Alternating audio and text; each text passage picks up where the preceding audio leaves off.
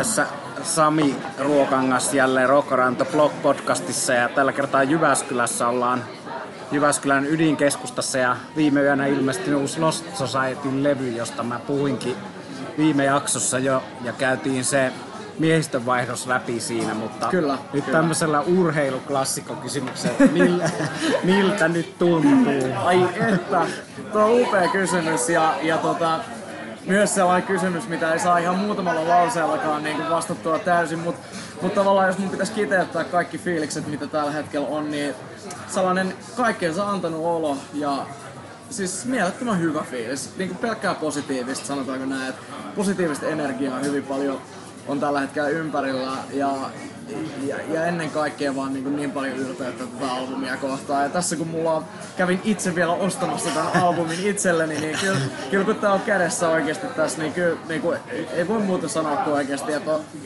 on, on, kannattanut oikeasti tehdä tätä näin pitkään ja keskittyä näihin asioihin, mit- mitkä on ollut meille hyvin tärkeitä tämän albumin tekovaiheessa.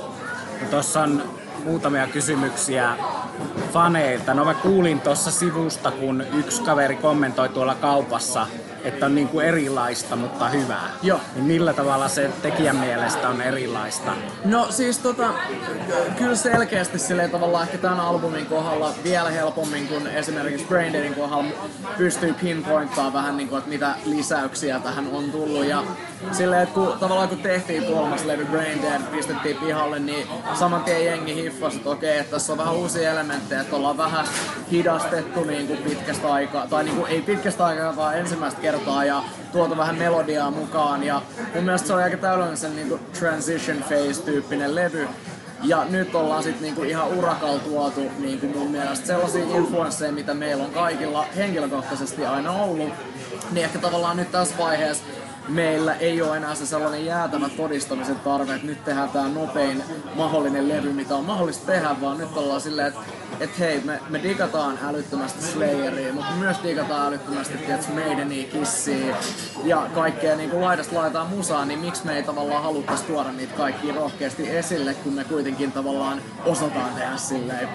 Ja mun mielestä niin tää, tää levy ennen kaikkea edustaa sellaista niin kuin, kaikkien henkilökohtaisia niin kuin, äh, musiikkimakuja ehkä ja, ja kuitenkin vaan sellaista, että niin kuin, mun mielestä levy aina on sellainen niin kuin, aikansa kuva, aikansa oma kuva ja tää No Absolution on nyt se, mitä Lost Society on 2020 ja mitä me ollaan viimeiset neljä vuotta ollut, kun me ollaan tehty tätä.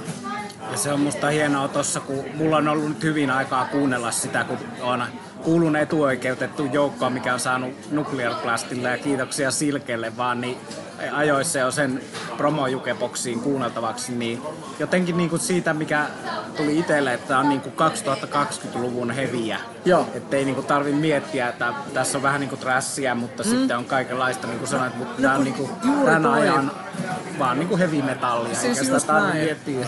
Siis kun mulle, mulle tietysti niinku henkilökohtaisesti aina on vähän toi niinku genrettäminen ja tollanen, se on ollut mulle vähän aina vaikeeta sillä lailla, että niin siis mulla on niinku aina vähän tollanen, siis tää yleinen genrettäminen, että et kun se on nykyään musta tuntuu vähän, että se on mennyt niin niinku diipeille leveleille, että et silleen bändin genren nimessä on enemmän sanoja kuin koko biisissä tekstiä, niin en mä niinku oikein ymmärrä sitä, että mullekin niinku tää levy ja muutenkin tää bändi, jos joku kysyisi multa, että mitä tää on, että mikä tää teidän alalaji on, niin ei oo. Mä sanon vaan, että tää on, tää on Lost Society, tää on metallia ja me digataan soittaa just tätä.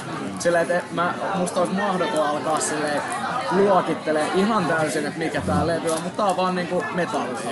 Ei siitä niinku se, mun mielestä siitä ei pääse mihinkään niinku eteenpäin eikä tarvikaan. Että jokainen voi vähän niinku muodostaa sit oman mielipiteensä. Mutta musta tuntuu, että se on ihan turhaa lähteä miettimään, että tässä on niinku 20 prosenttia trashia ja 30 prosenttia tätä ja bla bla bla. Tää on vaan niinku Lost Societysta, tää on melu. Tälleenhän niin kuin monet klassikot ja omat suosikkibändit, joku Testament tai jopa Metallica on niin kuin nykyään, että eihän niitä voi sanoa niin kuin muuta kuin, että se on testamenttia tai se on metallia. No nimenomaan. Et mun mielestä toi on, niinku, toi on ehkä se pyrkimyskin. Tai toi on mun mielestä niinku se sellainen korkein kunnia, mitä bändi voi tavallaan saada. Että et niiden bändin nimi tavallaan sit edustaa sitä niiden tyyliä. Tai silleen, että just toi, että jos joku sanoo, että ai, toi on tuollaista Lost Society. Ja se joku voi joskus sanoa tolleen, niin mun mielestä sit se on silleen, että no sit me ollaan naulattu tää homma niinku ihan täysin. Että se oma identiteetti on löytynyt. Ja mun mielestä tavallaan tämän levyn suhteen, niin se on me koetaan se just niin, että me ollaan löydetty se meidän niin kuin, oma paikka maailmasta ja ennen kaikkea oma paikka musiikkimaailmasta. No mitkä tuossa on vanhimmat niin kuin, biisit tai osat? Uh, se tota... aika, aikajakso on kuitenkin aika pitkä.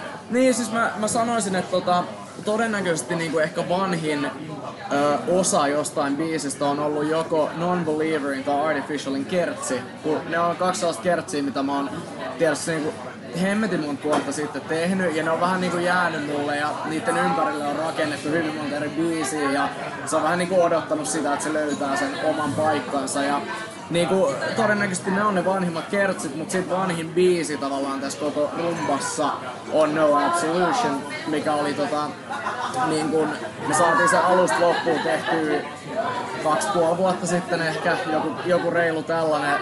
Sillä kun oli Joonas käymässä Jyväskylässä ja meillä oli tällainen kirjoitussessio, mikä oli just yksi ensimmäisiä, niin se on niinku se biisi, joka on vanhin sillä lailla, että sitä ei ole sen jälkeen lähdetty älyttömästi muuttamaan. Mutta kaikki nämä on niinku, äh, sanotaanko niin, että ei ehkä neljä vuotta sitten olla tehty näitä biisejä, mutta kolme vuotta sitten ollaan alettu kasaamaan tätä pakettia, koska on kuitenkin ollut kiertuetta ja sen semmoista tässä välissä. Niin. Mutta No Absolution on kuitenkin niinku aika se vanhin biisi ja myös se on ollut alusta asti se biisi, mistä me kaikki päätettiin, että tämä on se eka asia, mitä joku tai että ihmiset tulee kuulemaan tästä uudesta musiikista. Hieno biisi ja tosi hyvä ollut niinku ihmisten reaktio palaute noihin ekoihin sinkkuihin Kyllä. somessa ja tälleen. Siis ilman muuta me ollaan niinku, ihan alusta asti, kun me tavallaan ehkä varauduttiin siihen, että, että tästä tulee varmaan kaikenlaista palautetta, kaikenlaista kommenttia. Mutta kyllä oli ihana nähdä se, että ihmiset varmaan niinku alusta asti tavallaan ymmärsivät tämän homman. Ne ymmärsivät sen, mitä me haluttiin kertoa ymmärsi sen tarinan, mikä on tulossa seuraavaksi, niin se oli kyllä niinku alusta asti hieno seurata.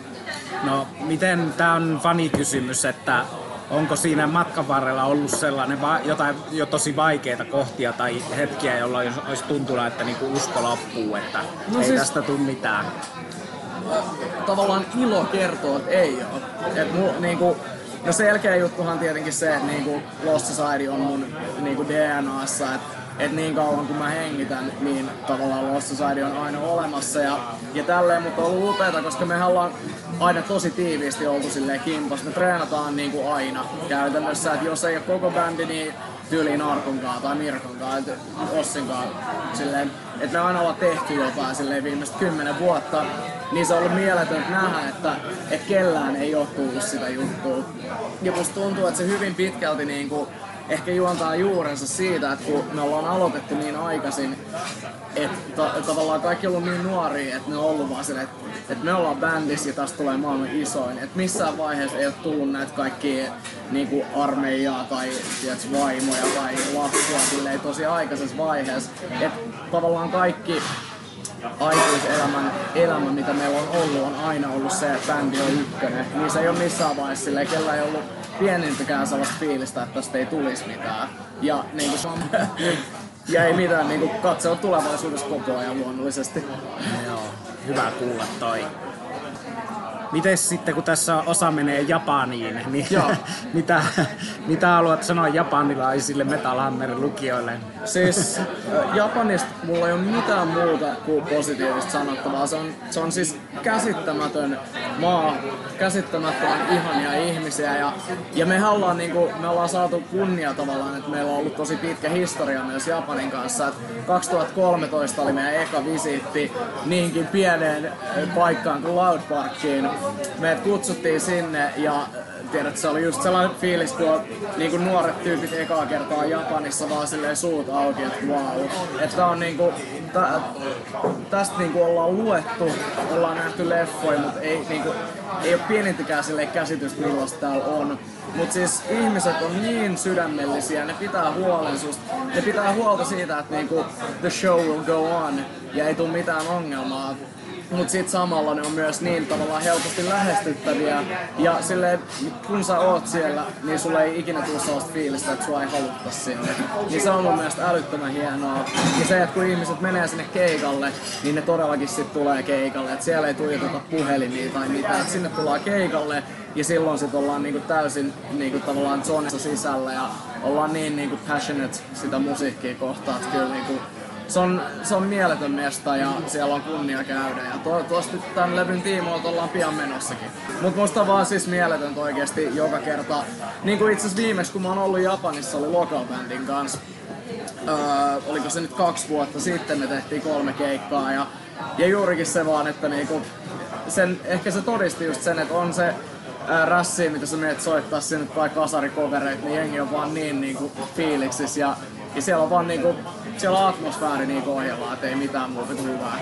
Siis mua harmittaa seuraava kerta, kun me ollaan Japanissa, mä ehdottomasti haluan käydä. Meidän manageri on kertonut paljon siis tästä Espin tehtaasta, kun me, me, meidän piti käydä siellä, mutta siinä oli joku tällainen niin kuin, äh, aikataulullinen ongelma, mutta olisi ihan mieletön päästä vähän katsomaan, että mitä siellä tapahtuu ja, ja näin. Ja ihan varmasti ensi kerralla sitten päästään tähän kattelemaan se on iso merkitys ää, kuulemma. Mä oon kuullut tämän vaan kitara-ihmiset japanilaisista, mutta just sillä, että ketkä on niin kuin esillä kitarakaupoissa, joo, niin joo. sillä on niin kuin Japanissa suurempi merkitys kuin monessa muussa paikassa. Okei, että, okei. Että, tota, ja olette siellä jo esillä. Että, Ai vitsi, mitä. että Toi se on ihan on mieletön hyvä. juttu. Ihan Hyvä. mieletön juttu ja meillä on, meillä on niinku mielettömän iso kunnioitus heitä kohtaan ja olen kiitollisia tällaisesta.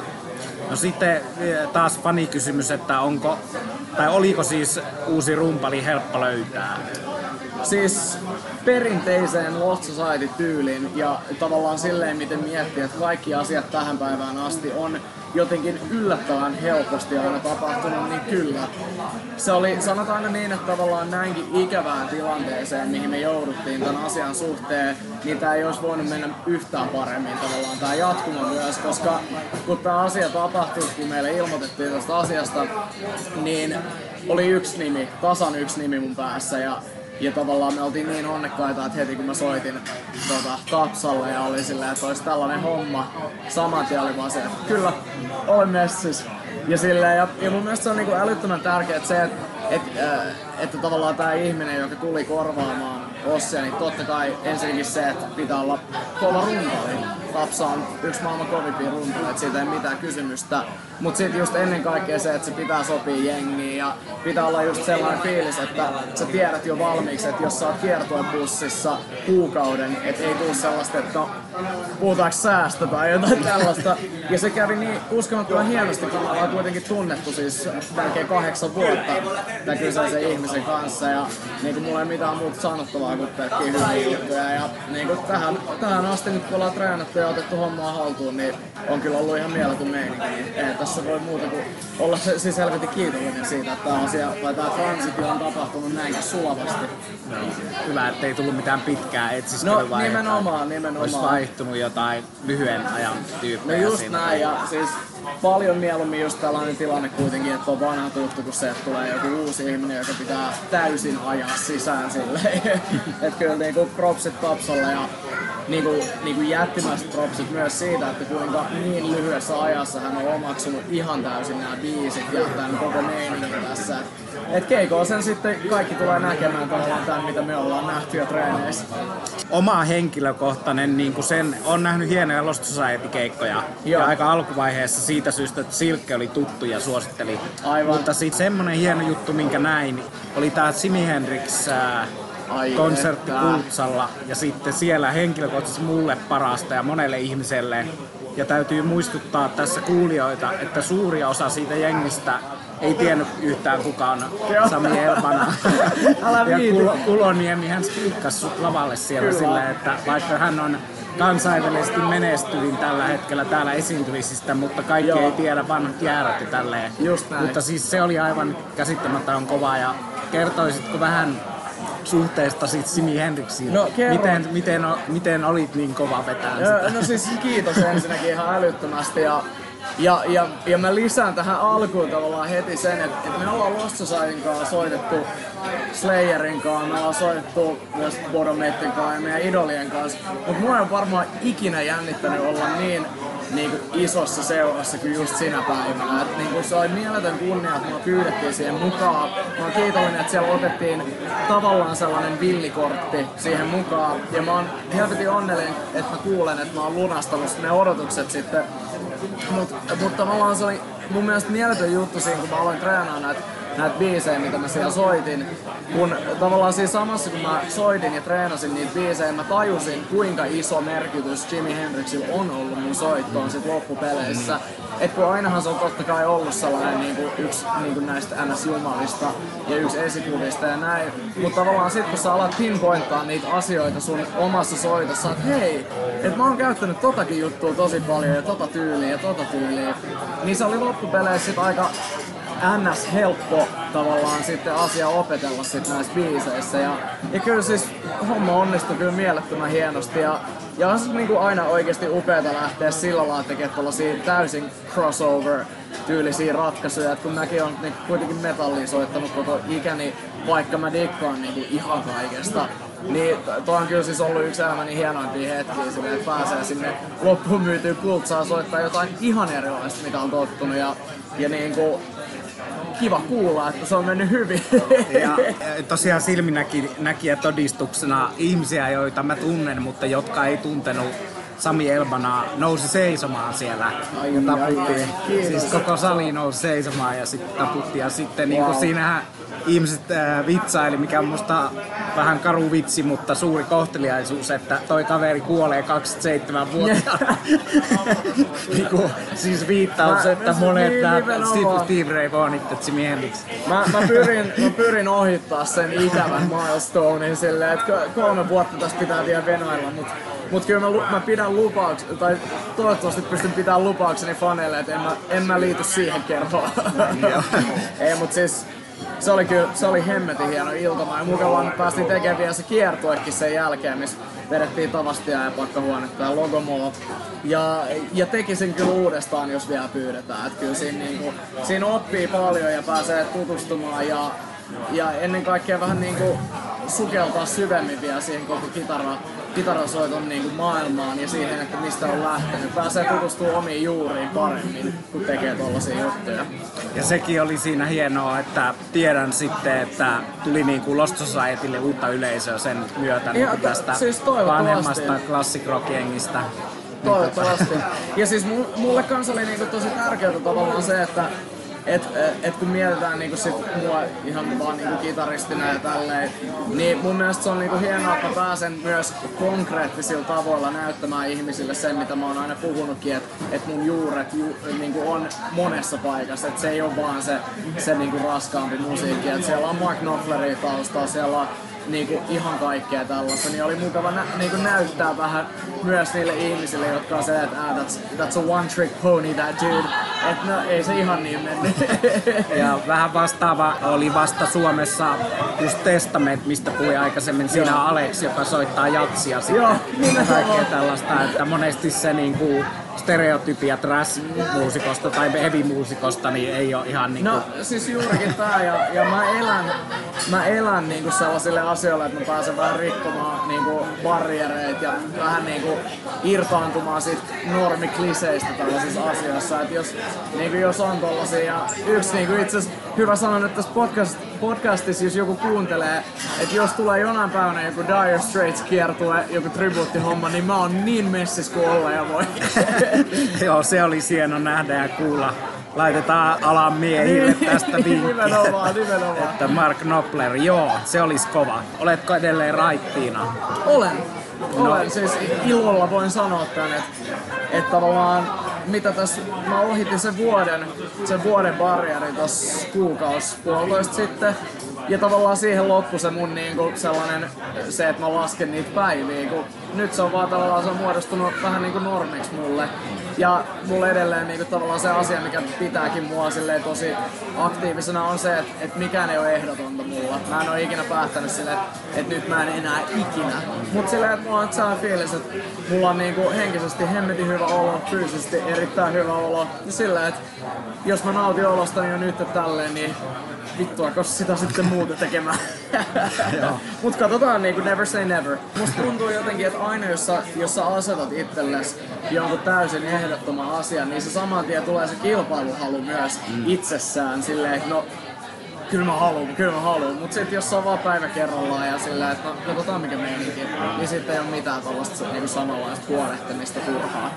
Teilläkin oli jonkun verran semmosia juttuja niin kuin kuulu että oli rankkaa, tuli jotain vesivahinkoja ja niin, niin. ihmiset puhuu, niin kuin, että, että tota, vaikuttiko se niin kuin teillä kerkesi olla rankkaa meininkiä niin siihen No joo, siis musta tuntuu, että niin kuin, mä oon sanonut itse asiassa jätkillekin tosi paljon, että, että kun mä sanoisin, että vähän niin kuin sellainen epidemi siitä sellaisesta niin kuin sekoilusta, mutta positiivisella tavalla, kun meillä oli aina siis hauskaa, se oli se juttu, että ei meillä koskaan ollut silleen, että siitä ei tullut ongelmaa tai mitään. Mutta mä sanoisin, että kuitenkin se huippu sen sellaisen niin kuin ns Kaljarassin aikana oli se 2014 vuosi, kun meillä oli se röyteen saa pitää kiertoa ja kaikki tämmönen, mä koen, että tavallaan mä, mä koin sen mun Summer of 69, että silloin pidettiin niin hauskaa ja telttailtiin Ruississa ja Ilosaaressa ja mä tavallaan hoidin ne kaikki asiat silleen pois alta, niin mulla ei ole yhtään sai fiilis, että mä, että mä jään niinku, että mä missaan jotain, jos mä nyt päätän silleen, että keikan jälkeen mä menen salille ja nukkuu.